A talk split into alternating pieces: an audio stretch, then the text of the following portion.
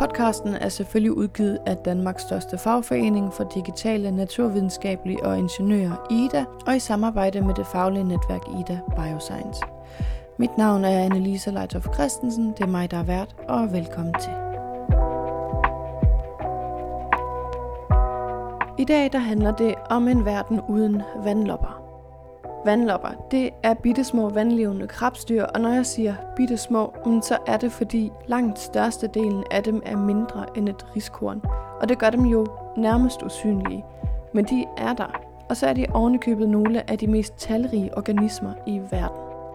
Hvilke konsekvenser det kunne have for os og for verden, hvis de alle sammen forsvandt, jamen det kan dagens gæst fortælle os lidt om, for han har forsket i vandlopper og deres betydning for det marine fødenet i over 30 år. Torkel Gisel Nielsen, du er professor på DTU Aqua. Tak fordi jeg må komme forbi dit kontor. Du er velkommen. ja, det er du måske bedst til at beskrive selv, hvad der er, du beskæftiger dig med herude på DTU. Ja, det er min gruppe beskæftiger os med, det er primært planktonfødekæden, altså hvordan algerne, de små primærproducenter, bliver spist af forskellige øh, typisk krebsdyr, og hvordan de så spreder energien op i fødekæden. Og noget af det, jeg har arbejdet med i rigtig mange år, det er specifikt vandlopper, altså de små pelagiske krebsdyr, øh, og deres rolle i fødenettet. Ja, og det er jo faktisk noget, jeg ville spørge dig om som det allerførste. Sådan en yndlingsdetalje om vandlopper, og som du også måske tænker, ikke så mange ved om vandlopper. Nej, men jeg synes jo, det er meget fascinerende det der med, at de faktisk øh, i løbet af en meget, meget kort periode om foråret, det er så specielt de arktiske, at det lykkes dem at lægge æg og få unger, og så fylde hele deres krop op, næsten 80 eller 70 procent af deres krop op med fedt. Og så går de så ned på bunden og står dernede i rigtig, rigtig, rigtig lang tid. Nogle steder står de 6-8 måneder nede på bunden, øh, før de kommer op igen. Så hele den der cykliske dynamik med, at de er op og spise og går ned og går op.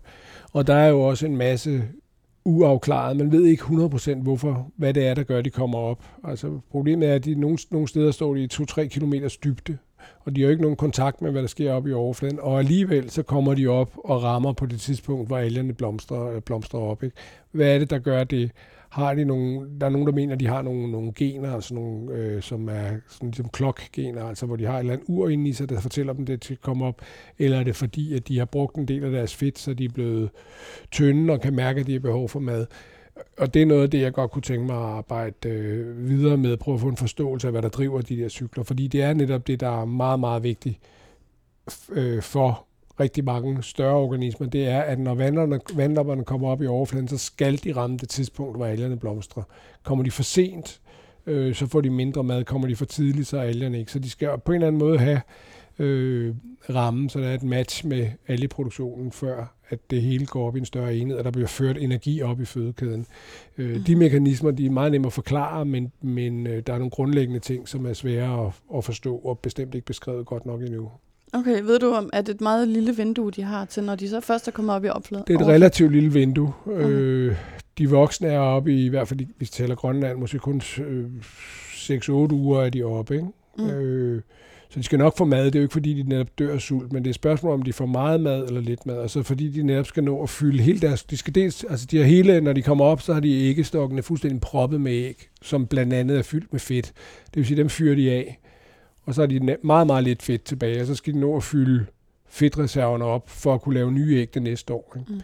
Mm. Øh, så hele den dynamik er ret delikat og ret vigtig, og den er virkelig påvirket af, af klimaændringer, ikke? fordi hvis, hvis øh, der ikke er noget is, så kommer algerne, algeopblomstringen tidligere, end hvis der er is. Og det ved vandlopperne intet om, når de står helt nede på bunden.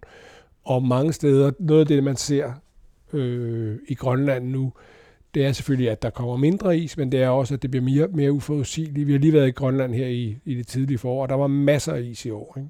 Og for få år siden, der var slet ikke noget is. Så fra, det er gået fra en meget stabil periode, hvor der var is, frem til cirka midt i maj, og så de sidste 20 år, der er nogle år, hvor der er is, og nogle år, hvor der slet ikke er is. Så det er sådan meget rodet. Og specielt hvis man er en organisme, der er tilpasset de her øh, hændelser, hvor der kommer lys ned i vandet, algerne begynder at vokse, og man skal op og spise den mad. Så det er ret vigtigt, at, at de, de der hændelser falder sammen. Mm. Øhm, og det gør de ikke, hvis klimaet ændrer sig og flopper frem og tilbage hele tiden. Så der er noget stress der, og det synes jeg er super interessant at prøve at forstå, hvad, hvilke mekanismer, der gør, at de kan eller ikke kan. Ja, vildt nok. Og hvad er det for et spørgsmål, du øh, i virkeligheden prøver at svare på med den forskning, du laver? Altså, hvorfor kigger du på vandlopper? Altså vandlopper, det er ligesom baggrundstapetet for min forskning, har været det de sidste 30 år. Og man kan sige, det, der er centralt ved vandlopper, det er, at vandlopper er rigtig, rigtig vigtige for fiskeriet. De steder, hvor der er mange vandlopper, er der potentielt også høj fiskeriproduktion. Og det her institut var i gamle dage et fiskeriinstitut. Øh, så jeg har haft en interesse i at prøve at forstå og finde ud af, hvor der er høj vandlopproduktion. Og det har jeg gjort på forskellige måder. Dels i, i vores egne farvand, der har jeg lavet PUD, hvor jeg har kigget på sæsonvariationen, altså set på hvilke årstider der var høj produktion af vandlopper i forhold til, til sæsonen. Og så har jeg gennem en årrække arbejdet dels i Arktis, men også i Middelhavet og i troberne, så har jeg ligesom kunne i og for sig ved at måle de samme processer i forskellige klimazoner, har jeg kunne få en forståelse af, hvordan samspillet er mellem klimaet øh, lokalt og så produktionen af, af, af vandlopper og dermed fiskeføde. Og så kan man sige, fordi vandlopper har den der helt centrale rolle i fødekæden, alle, stort set alle kendte fiskearter, deres yngel spiser vandloppelarver. Det vil sige, at der er en meget, meget tæt kobling mellem de her vandlopper og så fiskeriet. Og det er så en af årsagerne til, at vi så har kigget på en række andre ting også. Så det har haft det her bagtæppe af, af vandlopper, og så har vi kigget på, hvordan de er påvirket af temperaturændringer for eksempel, og det kombineret for eksempel med olie og mikroplastik, så man har kigget på sådan nogle cocktail-effekter. Og cocktail-effekter, det vil sige, at man i stedet for at kigge på én proces, så kigger man på flere stresser samtidig. Og noget af det, man typisk kan se, det er, at hvis temperatur øh, ændringer har en effekt, og olie har en anden effekt, så er de ikke nødvendigvis additive. Det vil sige, man kan ikke lægge dem sammen. En og en bliver ikke to. Det kan måske blive fem, for eksempel. Så hvis man både bliver stresset af temperaturen, og samtidig bliver stresset af et eller andet giftstof i miljøet, så kan det have en meget, meget, meget kraftig effekt. Og det er noget af det, vi blandt andet har kunne se på, både i trupperne og i Arktis. Mm. Men der kan vi måske lige komme ind på, hvad og hvem er vandlopper egentlig?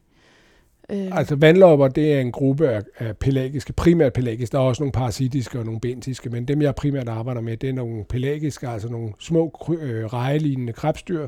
De fleste af dem er øh, under en halv centimeter, og de lever oppe i vandet, og øh, de har en lang række øh, udviklingsstadier. Der bliver lagt et æg, og så er det gennem seks navlestadier, hvor det skifter hud cirka en gang om dagen i vores farvand, og så er der en række kopoditstadier, og når de er gået igennem dem, så differentierer de sig til hanner og hunder. Det tager i, i danske farvand cirka øh, om sommeren i hvert fald, to-tre uger, og så bliver det hanner og hunder, og så lever de nogle måneder op i, i vandet og lægger æg og laver nye generationer.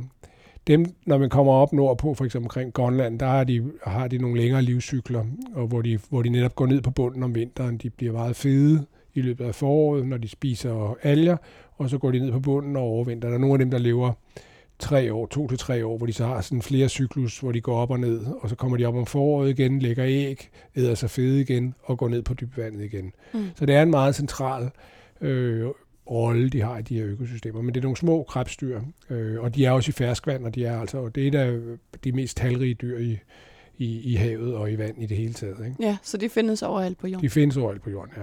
Og så, du kom lidt ind på den vigtighed, de havde for økosystemerne, men ja, kan du knytte nogle ord til det? Jamen altså, den, den primære i forhold til os, øh, der er det væsentligste nok det der med, at de er meget, meget afgørende i forhold til øh, fiskeriproduktionen. Ikke? At nogle af de der mest produktive økosystemer, man har i de her opwellingssystemer langs Vestafrikas og den vestlige del af Sydamerika, hvor man har sådan noget meget næringsrigt vand, der kommer op til overfladen og danner en stor opblomstring af kiselalger, som er fyldt med fedt, der kommer sådan nogle vandlopper og spiser det, og så kommer der nogle fisk og spiser vandlopperne. Det er nogle meget korte, effektive fødekæder. Så de steder, hvor der er korte, effektive fødekæder, der er også potentielt en stor fiskeproduktion. Ikke? Så det er den ene rolle, de har. Den anden rolle, de, de har i forhold til algeopblomstringer, der kan de også i et vist omfang kontrollere for eksempel giftige alger eller unødig algevækst. Ikke? Og, så, og de har en stor rolle i forhold til øh, at fjerne kulstof fra overfladelagene, fordi dels når de æder alger, så laver de nogle lorte, der er ret store, og det vil sige, en alge, en lille bit alge, den falder stort set ikke ned gennem vandet, men de her vandloppe lorte, de falder fra overfladen ned mod bunden med nogle af de store lorten med mange hundrede meter i, i døgnet. Det vil sige, at de er med til at trække kulstof ned, dels ved at skide, og så nogle, mange af de lidt større vandlopper, de har jo også sådan nogle vertikale migrationer, altså de kommer op om natten og æder, fordi at de ikke vil spises af synspredatorer, så spiser de på algerne om natten, og så går de ned i dybvandet om dagen og øh, det skider og, og tisser og respirerer. Det vil sige, at de brænder en masse kulstof af nede i dybvandet, og det har de så fjernet fra overfladeladingen. Så de har en rolle i den der kulstofeksport fra overfladelader ned også. Ikke? Så de har nogle ret centrale roller i økosystemet, dels fordi de er øh, basis for den del af fødekæden, som faktisk der er penge i, ikke? altså i fiskeriet, og så samtidig har de nogle ret centrale roller i hele kulstofdynamikken ved, at de kan flytte kulstof rundt, dels ved at æde og skide, men dels også ved at flytte sig op og ned. Ikke? Ja, hvorfor er det vigtigt, at der bliver fjernet kulstof fra overfladevandet? En et af problemerne i, med global opvarmning, det er jo, at der kommer for meget øh, CO2 ud til overfladen. Og det, der sker, det er, at når der er CO2 i overfladen, og algerne blomstrer op, så tager de ikke kun den CO2, der er i vandet, men de suger faktisk kulstof ned fra luften. Og det vil sige, at den øh, kulstof, hvis vandlopperne fjerner den fra overfladelaget og putter den helt ned dybt i vandet, så er det fjernet. Det er jo sådan en måde at, at med, medvirke stigning i drivhusgasser. Så de er med til at gøre det. De kan selvfølgelig ikke helt kompensere for den stigning, vi laver, men de fjerner en hel del af det i nogle områder, ganske betragtelige mængder af kulstof, som de trækker ned på den måde. Ja, så på den måde er det jo ret vigtigt på en eller anden måde at få en eller anden baseline over, hvad er det egentlig, de, de fjerner, ikke? Lige præcis, og ja. det er også det, vi har arbejdet med i rigtig, rigtig mange år. Dels deres, selvfølgelig deres øh, øh, rolle, altså hvor mange er der, og hvor meget, og netop hvordan er deres stofskift, fordi deres stofskifte, selvom de er bitte, bitte små, så har deres stofskifte en overordnet betydning for hele kulstofdynamikken i øh, havområderne. Ikke? Mm. Nå, vi skal til at snakke om en, øh, en verden uden vandlopper. ja. Ja, hvordan vil du forestille dig den? Men det er jo helt oplagt i forhold til de centrale roller, jeg har, har lige nævnt omkring vandlopper, at de er vigtige i forhold til fiskeproduktion, og de er vigtige i forhold til hele kulstofdynamikken. At, at hvis der ikke er nogen vandlopper, så vil øh, øh, en meget stor del af det pelagiske fiskeri, altså mange af de fisk, som vi er afhængige af, sild og torsk osv., det vil gå ned, hvis der ikke er noget mad til dem. Altså, der er jo ikke noget, der vil være spildt, og algerne vil spise nogle andre øh, planktondyr, altså nogle ciliater, nogle dinoflagellater og nogle andre organismer, men det er nogle, der ikke er så egnet som fiskeføde. Så fiske, fiskeproduktionen vil gå, vil gå valgt ned. Og det, der så også vil ske, det er jo, at når algerne blomstrer op, øh, i et sundt økosystem, der er jo en ret væsentlig del af det, der bliver spist af vandlopperne og kørt op i fødekæden, men hvis de ikke er der, så vil der være en meget større øh, sedimentation, altså bundfældelse af alger. Og hvis der øh, hvis det er et sundt system, så vil der være nogle, nogle muslinger og bunddyr, der kan spise det. Det vil sige, at der er noget kulstof, som ellers ville blive til fisk, som så for eksempel kan blive til muslinger og rejer og jomfruhummer og orme ned på bunden. Men, men det er jo noget af det, man ser også. Vi har jo faktisk eksemplet lavet i, i nogle af de danske fjordsystemer, hvor der for eksempel er kommet den her øh, dræbergoble ind, og de har fjernet alle vandlopperne, og der sker der så typisk det, at så der er meget lille græsning på algerne, og så falder algerne ned på bunden, og så fordi der er så meget næring i, i hvert fald de danske kystnære farvand, så får man ildsvind. Det vil sige, at vandlopperne øh, er jo med til at medvirke til at fjerne, eller til at mod, modvirke ildsvind, fordi de spiser algerne. Så det vil være en ting. Der vil være mindre fisk, og der vil være øh, en meget, et meget, meget større iltforbrug ved bunden, fordi den mængde alger, vandlopperne normalt ville have spist, den vil falde ned på bunden. Og igen, det vil ikke være, blive, det er ikke spildt, det bliver omsat nogle bakterier under forbrug af ilt, men det vil så gøre ilden, bunden iltfattig, og det har nogle konsekvenser på den måde. Mm. Ja, altså lige for at, at, øh, at komme lidt mere ind på, hvordan havet ville se ud uden vandlopper. Altså det, det fødenet. Øhm, vil du tænke, at det bare omstrukturerer sig? Eller? Ja, Altså det, der vil ske, det er jo netop også, at hvis der vil være, der vil jo stadigvæk være en produktion af, af planteplankton, altså havets små planter, og de er super vigtige, de vil vokse op, og så vil der være nogle andre organismer, altså, og det typ, i det her tilfælde vil det typisk være nogle encellede organismer, som kan æde planterne, øh, de små øh, og det vil sige, at fødekæden vil, vil blive restruktureret.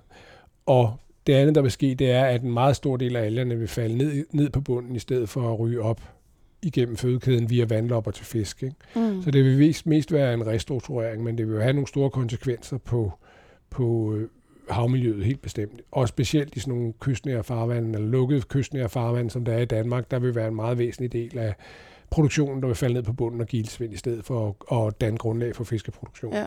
Men kunne man så forestille sig, at de frie vandmasser vil blive tommere for liv, og, og så vil livet rykke længere ned på Altså, altså produktionen er jo ikke, den er jo styret af, hvor mange næringssalt der er i vandet. Mm. Altså det er det, der sætter tærsklen for, hvor mange alger, der kan vokse op. Ja. Øh, så er der selvfølgelig, når vandlopperne og dyrene spiser, så skider og pisser de i vandet, så der er en del recykling af næringssalt også. Men den initiale, eller den, den, den grundlæggende produktion vil være styret af, hvor mange næringssalt der er. Og når de er opbrugt, mange af algerne har jo en strategi, at når de har brugt næringssaltene, for eksempel mange af kiselalgerne, så falder de ned på bunden. Øh, så, så jeg tror, at den overordnede dynamik vil være den samme, men skæbnen af, af algernes produktion vil ændres til noget, der øh, kører ned på bunden, når man vil styrke nogle bundøkosystemer, altså det, som jeg nævnte med muslinger og snegle og, og de dyr, der lever på bunden, de vil få mere kulstof ned, end de gør ellers. Ja. Øh, og hvis bunden er sund, så vil der kunne være balance, men hvis der er for meget organisk materiale på bunden, så vil det selvfølgelig gøre, at bakterierne vil træde ind, og så vil vi øh, højst sandsynligt få, vil man få ildsvind, ikke? fordi så vil de blive nedbrudt under forbrug af ilt, mm. og ikke omsat af dyrene. Ja. Men kunne man, kunne man forestille sig, at øh, systemet bliver mere ustabilt af den årsag? Altså med store opblomstringer og så store algedød. Men sådan er det stadigvæk nu. Altså hvis man ja. kigger på, hvordan, og hvordan øh, årscyklus af planktonalger er, for eksempel i danske farvand, så sker der typisk det øh, om foråret, når lyset kommer tilbage, og vandet begynder at blive sådan en lille bitte smule lavdelt, så vokser typisk kiselalger op meget, meget hurtigt, og de bruger de næringssalt, der er i vandet. Når de har opbrugt næringssaltene, så falder de ned til bunden. Mm. Vandlopperne er lidt langsommere, fordi vandet er koldt. De når at spise en lille bitte, bitte del af den produktion og holde den op i vandet. Øh, men, men, men den overordnede strukturerende effekt af, hvordan planteplanktonet udvikler sig, det er primært styret af lys, næringssalte og vandsøjlens, altså vandets struktur, om det er blandet eller det er lavdelt. Okay, så vandlopperne er på den måde ikke en kontrol for oven på alger? De, de høster en del af det, men de ja. kan ikke spise. Det er, for eksempel, når man ser sådan en forårsblomst, som faktisk er ret øh, tæt. Det kan man se, når man er ude for eksempel i danske farvand, også i grønlandske farvand, at vandet faktisk bliver helt grønt, lige når det blomstrer op. Der spiser vandlopperne kun en lille del af det. Øh, det er ikke der, det er ikke på grund af det, man går ned. Det ser man faktisk i søer. I søer, der er plankterne i stand til at kontrollere nogle af de tidlige blooms der, men det er de ikke i havet. Det de så gør, det er, at de sikrer den effektive energitransfer op igennem fødekæden. Lige præcis, for du skal, det, det de gør, kan man forestille, der kommer sådan en algeopblomstring, og øh, hvis der ikke bliver spist noget af det, så falder det bare ned. Men der er vandlopperne så oppe i overfladen, og de æder en hel masse af de der alger, og så lægger de æg, så der kommer flere vandloppe, øh, vandlopper deroppe, så de laver netop det, at de holder en del af primærproduktionen i overfladen i form af deres egen biomasse og deres unger, og det er så det, øh, fiskene, fiskelaverne eller fiskeynglen så lever af. Ikke? Mm. Så den kobling, der, vandlopperne er koblingen mellem øh, planktonalgerne og fiskelarverne. Ikke? Mm. Så hvis de ryger ud, så er der ikke mad til fiskelarverne. Det er meget, meget få fiskearter, der kan spise og vokse på, øh, på planteplankton. Alene. Alene, Eller? præcis. Ja. Okay.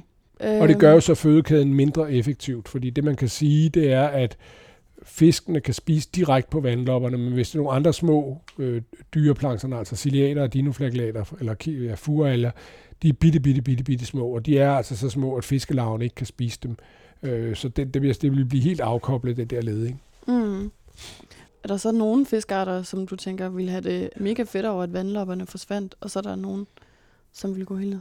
Nej, jeg tror ikke, der er nogen, der vil have det mega fedt. Altså, som, som nævnt, altså langt, langt, langt de fleste kendte fiske øh, arter, deres larver, altså lige når de kommer ud af ægget, de lever faktisk af vandloppe babyer. Ikke? Så mm. der, de fleste fiskebestande, de er jo der, hvor æggene bliver lagt, det er på en eller anden måde timet i forhold til, hvornår vandlopperne lægger æg, og der er yngler vandlopper. Ja. Så, så du vil knække den fødekæde, som er vigtig for os og for, ja, for rigtig mange, øh, altså for hele den øvre del af fødekæden. Ikke? Ja.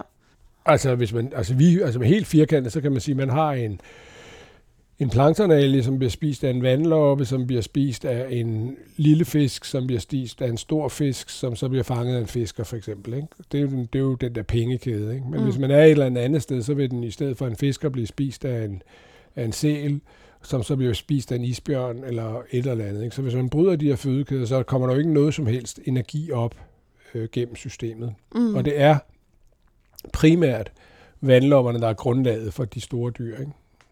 Ja. Øhm, er der noget, som du kunne forestille sig, nogle organismer, som ville kunne erstatte vandlopperne og den, den nøglefunktion, de har i økosystemerne? Hvis de forsvandt? Ja. Der er jo nogle af de her forskellige andre krebsdyr, som også er rigtig, rigtig vigtige, men ikke så studeret. Der er jo netop det, altså krill, altså lys, og øh, lyskrebs, øh, som er kæmpe, kæmpe vigtige i Antarktis for eksempel, som er netop koblingen mellem algerne og de store valer og bartevalerne. Der er netop krill som også er sådan stime, stimedannende øh, krebsdyr, noget større end vandlopper. De bliver typisk de der 4-5-6 cm. Dem har vi også i danske farvand og i arktiske farvand. Ikke? Altså, så, så der vil måske være mere plads til dem. Mm. Øh, men de, de er jo helt anderledes, og deres, deres øh, hvad hedder det, unger er øh, større end vandloppelarver, så der vil være nogle andre. Der vil nok være nogle fisk, der kan leve af krill, hvis det var. Ikke? Men, men krill vil være en oplagt ting, øh, ja. vil kunne gå ind og udfylde den rolle, hvis det var. Og de gør det allerede nu, men det er en anden, anden type biologi. De lever typisk i sådan nogle store stimer og kører rundt, hvor vandlopperne er trods alt lidt mere jævnt fordelt. Ikke? Okay, så krill er mere, øh, har lidt mere specifikke behov, eller hvad? Og Nej, de har bare mm. en anden adfærd. De kører rundt i sådan store stimer, ligesom fiskestimer. Ikke? Mm. Så, så de er mere sådan klumpet fordelt. Ikke? Og i hvert fald i sommerperioden, der kan, man måske, der kan måske være mellem 50 og 100 vandlopper per liter vand. Ikke? Ja. Øh, og der er krill, de kommer så kører ind og ud af hvis man kigger i en eller anden norsk fjord, så kan man se, at der kommer sådan en kæmpe stor stime krill ind, og så støvsuger de hele fjorden for, for planteplankerne, og så kører de ud igen. Ikke? Så okay. de kører lidt mere, øh, hvor vandrene lever lidt mere solitært. Ikke? Ja, okay. Øhm, men hvad tænker du sådan umiddelbart, hvorfor vi lige netop vandlopperne er dem, der har udfyldt den der nøglerolle? Jamen det er jo fordi, at de kan vokse relativt hurtigt, og de er netop i stand til at høste relativt tynde opløsninger af alger. De har de øh, nogle af de der bitte, bitte små vandlopper, som måske er ikke engang en millimeter lange, de kan filtrere måske 100 ml vand om dagen. Så de er tilpasset til at kunne leve af noget, som er opløst i vand, mm. og meget tyndt opløst, fordi de kan håndtere så store mængder vand. Så det er jo en tilpasning til at leve i sådan et meget fortyndet miljø. Ikke? Det er jo ikke ligesom at gå på en mark, hvor man bare skal bøje hovedet ned og, og æde noget græs, men de bliver nødt til at processere en masse vand. Ikke? Mm. Så er de jo tilpasset det system der. Ikke? Ja. Der er mange arter, eller hvordan? Der er rigtig, rigtig mange ja. arter. Altså, der er mange hovedgrupper. Dem, dem, vi arbejder primært med her, det er dem, der er altså fri, i de frie vandmasser, men der er både nogle parasitiske og nogle bentiske former også. Ikke? Mm. Men langt de fleste de lever op i de frie vandmasser. Og i Danmark, der er måske ja, 150 arter, ikke? men hvis du kommer længere sydpå, der er jo mange, mange tusind arter. Det hvor vi arbejder i Ghana, når man tager en almindelig prøve, så er der måske, kan der være 100 forskellige arter i. Herude, der er typisk 10 herude i danske farvand. Ikke? Men mm. hvis man kigger rigtig efter, så er der altså mange. Okay, så du tænker, at det marine økosystem vil genfinde en eller anden form for balance? Ja. Yes. Øh, tredje del af den her podcast, den handler om øh, at lave en eller anden form for reality check. Altså, øh, ja, hvor realistisk er det her scenarium? Det er meget, meget, meget, meget urealistisk. ja. Også netop fordi vandlopper er så hyppige, og de er så altså, jævnt fordelt. Ikke? Altså, om sommeren er der typisk i danske farvand måske mellem 50 og 100 vandlopper per liter vand op i overfladen. Ikke? Der er selvfølgelig væsentligt mindre om vinteren. Ikke? Men det er virkelig, altså det er jo også noget af det, vi arbejder med, med olie og med kviksøl og sådan noget, at det er jo super giftigt for øh, de her vandlopper, men hvis der kommer et olieudslip, så er det, jo ikke, det er jo ikke ligesom med nogle af de store dyr, hvor der er ret få, kan man sige. Så kan det være, at du slår vandlopperne ihjel i en eller anden fjord, ikke?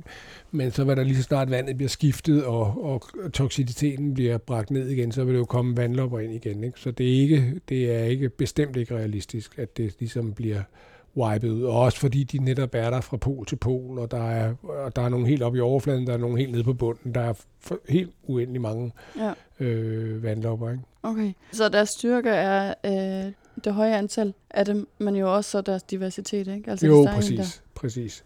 Øh, og der er rigtig, rigtig, rigtig mange forskellige tilpasninger også til forskellige ting. Ikke? Der er nogen, der lever længere nede i vandet, som primært lever af lort, som falder ned opfra. Ikke? Øh, det vil sige, at der sidder nogen, der bare æder alger, og så skider de. Hvis der er mange alger, så er der masser af energi tilbage i deres lorte, og så falder de længere ned, hvor der ikke er noget lys og ikke nogen planteproduktion, men så kommer der de her øh, ting, der falder ned ovenfra, og så er de tilpasset, så spiser de dem, eller sidder på lorten og spiser de forskellige organismer, der vokser på lorten. Ikke? Så, så der er rigtig mange tilpasninger. Ikke? Ja, så hvis der er også altså en art, der klarer sig dårligt, så vil der være en anden, der vil kunne tage Ja, ja. Dem, der er herude, altså... Øh, der er jo nogle forskellige måder, de spiser på, ikke? men der er jo rigtig, rigtig mange. Der er måske netop 15-20 stykker, som overordnet set fungerer nogenlunde på samme måde. Ikke? De spiser planteplankton, og, og hvis den ene ikke er der, så kan de andre blomstre op. Ikke? Mm. Ja, så på den måde, så viser netop, hvis man tager eksemplet i Danmark måske også, at, øh, at selvom at der er mange øh, hvad hedder sådan noget, miljøstresser til mm. stede, at så er de der stadigvæk. Ja, det er de. Ja. Men, og, og der er også nogle af dem, vi har lavet nogle forsøg med nogle af de her mest almindelige vandlopper. De er ret tilpasningsdygtige. Vi har lavet netop med sådan nogle oliestoffer, øh, øh, hvor man faktisk på en generation, det, vi har lavet sådan nogle forsøg, hvor vi giver dem forskellige koncentrationer af olie, og så de hunder, som faktisk dør, men lige når at lægge æg ved de der høje oliekoncentrationer, hvis man klækker de æg, så de unger, der kommer ud af det, de er faktisk i stand til at klare 100 gange så meget olie, som deres mødre er. Ikke? Så de er ret hurtige til at tilpasse sig og forskellige miljøfaktorer, altså også øh, hvad hedder det, udfrakommende miljøfaktorer, altså som olie. Så, så de er ret tilpasningsdygtige. Ikke? Mm. Det må næsten være deres tredje styrke. Det er, det, men, ja, men det er så nogle forskellige. Det er typisk dem, vi finder i Danmark, som netop er nogen, der er tilpasset i et område, hvor der er svingende temperatur, svingende ilt, og netop som du nævner selv, en masse forskellige miljøfaktorer. Hvis du tager dem ude fra mere åbent vand og så videre, så er de jo langt sarte, eller fra Grønland, hvor de måske lever i et meget mere præstint miljø, ikke? at der er det mere sarte, fordi de er ikke eksponeret på samme måde for miljøgifte. Men nogle, ja. hvis du tager nogen, der har levet i en dansk fjord, så har de oplevet en hel del de sidste 100 generationer. Ikke? Okay, så de har udviklet sig til at være sådan nogle generalister. Superbox. Fedt. Men så hvordan er det, men ja, det jeg også tænkt på, det må være den hurtige generationstid på en eller anden måde. Ja, præcis. Må også være ja. noget der på en eller anden Men de har jo, hvis det, hvis det er sådan en dansk sommer, så har de jo en generationstid på tre uger eller en måned, ikke? Ja. Så det er sådan semi-hurtigt. Daphne og sådan noget, de, de har lavet jomfrufødsler, for eksempel andre små pelagiske krebsdyr, de har jo en generationstid på under en dag, ikke? så de mm. er endnu hurtigere. Ikke? Ja. Men, men de er rimelig tilpasningsdygtige. Ja. Øhm, ja, men måske lige for at komme ind på, nu snakker vi lidt om Danmark, men, men måske i hele verden, men øh, hvordan har vandlopperne det i dag? Jeg tror, de har det godt. Eller det ved jeg ikke. Der, der, man kan sige, der er så mange af dem, så man kan sige, de har det. De er jo stresset. Altså helt klart, noget af det, vi kigger på, det er jo netop de der forskellige stressorer. Ikke? At, at der kan man sige, at, at, øh, at hvis man både er stresset, fordi det bliver varmere, og at der er forskellige miljøfremmede stoffer i vandet, så er det jo netop meget stresset. Ikke? Så de er jo påvirket af de her forskellige ting, og det kan vi se. Vi, er, vi arbejder blandt andet også i, i Vestafrika, og der kan vi se de her kystsystemer, som hvor vandet naturligt er måske omkring 30 grader, men der, når der er hedebølge, så kommer det op på 33 grader, eller måske 34 grader, og det er altså nok til simpelthen bare varme alene og slå dem ihjel. Ikke? Hvor man kan sige, at det vi laver i Grønland, nogle af de vandløber, vi arbejder med i Grønland, dem kan man varme 10-15 grader op, uden de dør. Altså jeg har det ikke godt, men de dør ikke. Men det kan man sige, at når man kigger på troberne, så er man så tæt på det der temperatur optimum, de kan klare. Så en lille bitte, bitte temperaturændring faktisk kan have en ret stor effekt. Ikke? Og det er det absolute. Så der er nogle, nogle globale forskelle også. Ikke? Og man har meget viden om, hvad der sker i arktiske områder, når det bliver varmere, men faktisk meget, meget lidt viden om, hvad der sker i de her tropiske områder. Ja. Og, og det er lidt paradoxalt på den måde, at, at hovedparten af verdens befolkning de lever omkring ekvator, og de er meget afhængige af de fødekæder, som er baseret på vandlopper i varmt vand. Men videngrundlaget for, hvordan øh, tropiske planktonsystemer og tropiske vandlopper er påvirket af klimaændringer og forskellige miljøstresser er meget, meget lille. Ikke? Ja. Øh, og det er noget det, vi blandt andet arbejder med i forbindelse med de her DENITE-projekter, vi er en del af. Ikke? Ja, men tænker du, at øh, vi ved mere om de arktiske systemer, fordi vi er panikket over, at klimaforandringerne går meget hurtigere?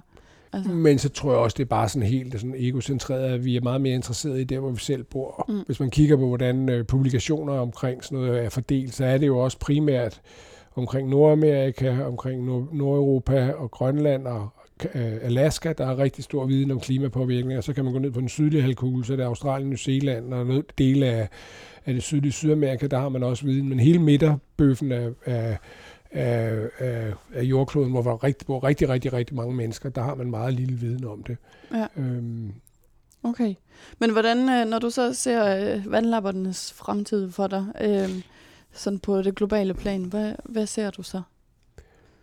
Jamen, jeg ser jo, at de har den her centrale rolle, og man kan sige, at det, der vil ske måske i trupperne, det er, at det, man, altså hvis det bliver virkelig, virkelig, virkelig meget varmere, også i trupperne, så vil det jo ske den der tropificering, forstået på den måde, at, at de vandlopper, som i dag er i kystområderne omkring ekvator, de bliver nødt til at søge ned på dybere vand, fordi der er koldere, eller nordpå.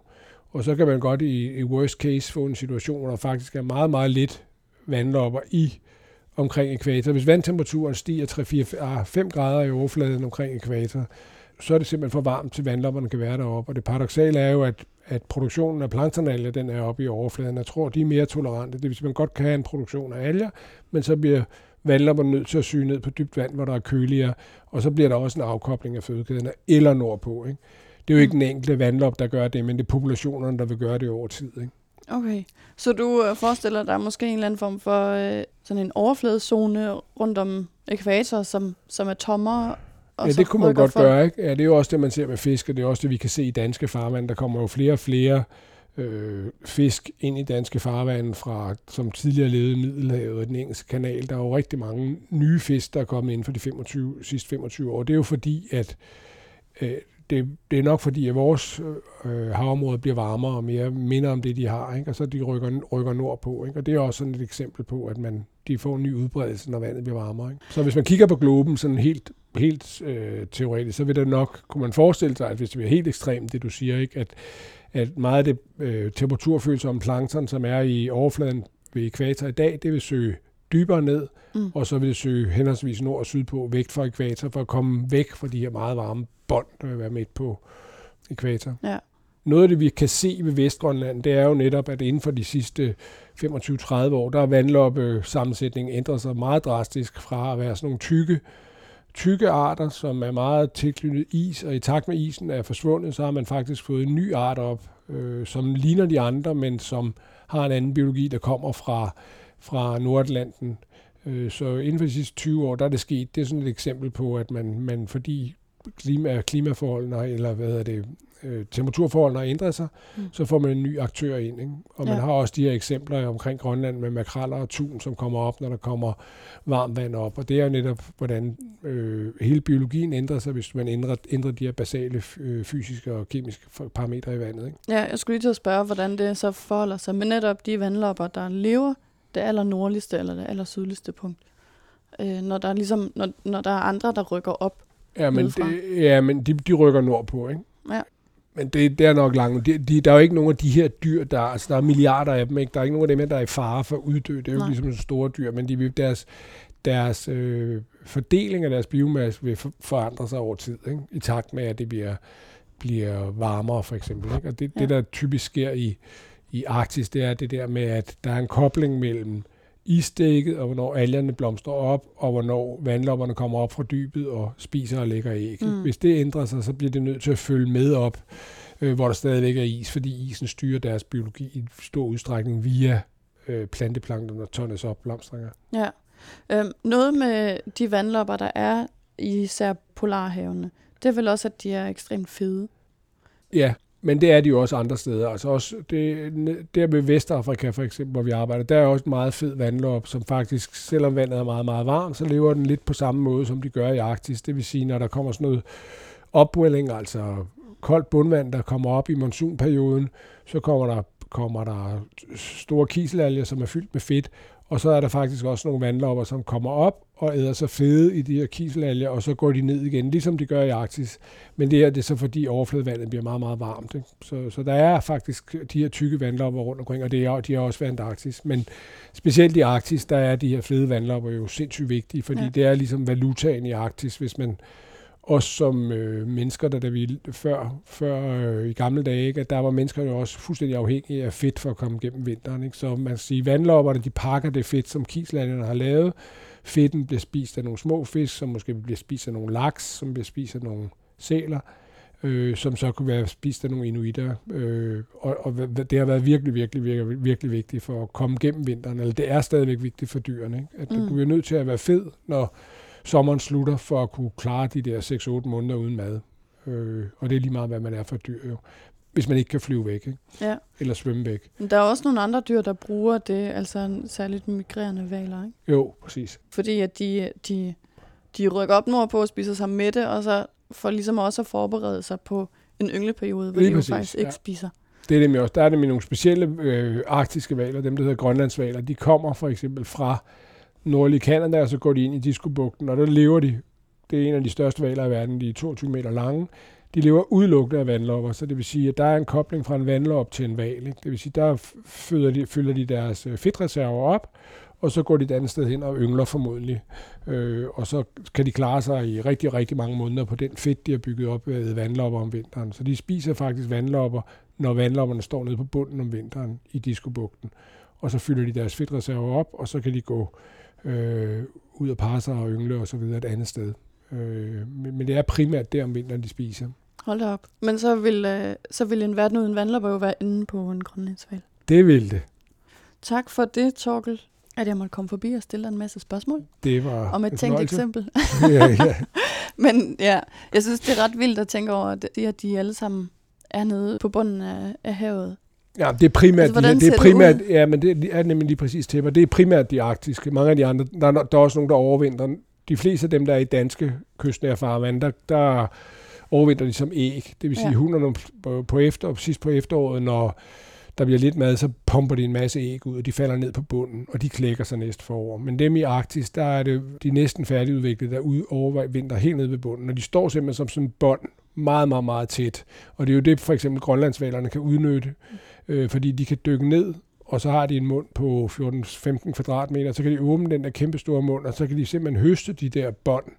Fordi ellers det er jo nogle bitte, bitte små vandlopper, de er jo 1 cm store, men de kan fange rigtig, rigtig mange af dem. For nogle år siden, der var jeg deroppe, hvor de havde skåret maven op på sådan en, og det var udelukkende. Der var øh, 3-4-5 kubikmeter vandlopper inde i sådan en, en grønlandsval. Øh, så det er simpelthen det, de lever af. Ikke? Mm. Og det er også næsten udelukkende fedt, så det er jo altså meget fedtrigt. Så, så, så man kan sige, at den strategi, vandlopperne faktisk har med at gå ned i dybet for at undgå at blive et, den udnytter øh, grønlandsvalerne. Og det kan godt være, at det specifikt er i Diskobugten, fordi Diskobugten er relativt lav. De kan ikke komme længere ned end de der, hvis de står på 300 meter, så kan de valerne hente dem. Ikke? Mm. Øh, hvorimod, hvis de står ude i Grønlandshavet, så er det nede på flere kilometers dyb, der kan de ikke blive spist af valer. Så det er måske lidt en effekt af det der bassin, de går ind i i Diskobugten. Okay. Øh, men de står på meget til, jeg har set nogle videoer af dem, de står som så meget tæt sky helt ned over bunden. Ikke? Ej, det er vildt. Så.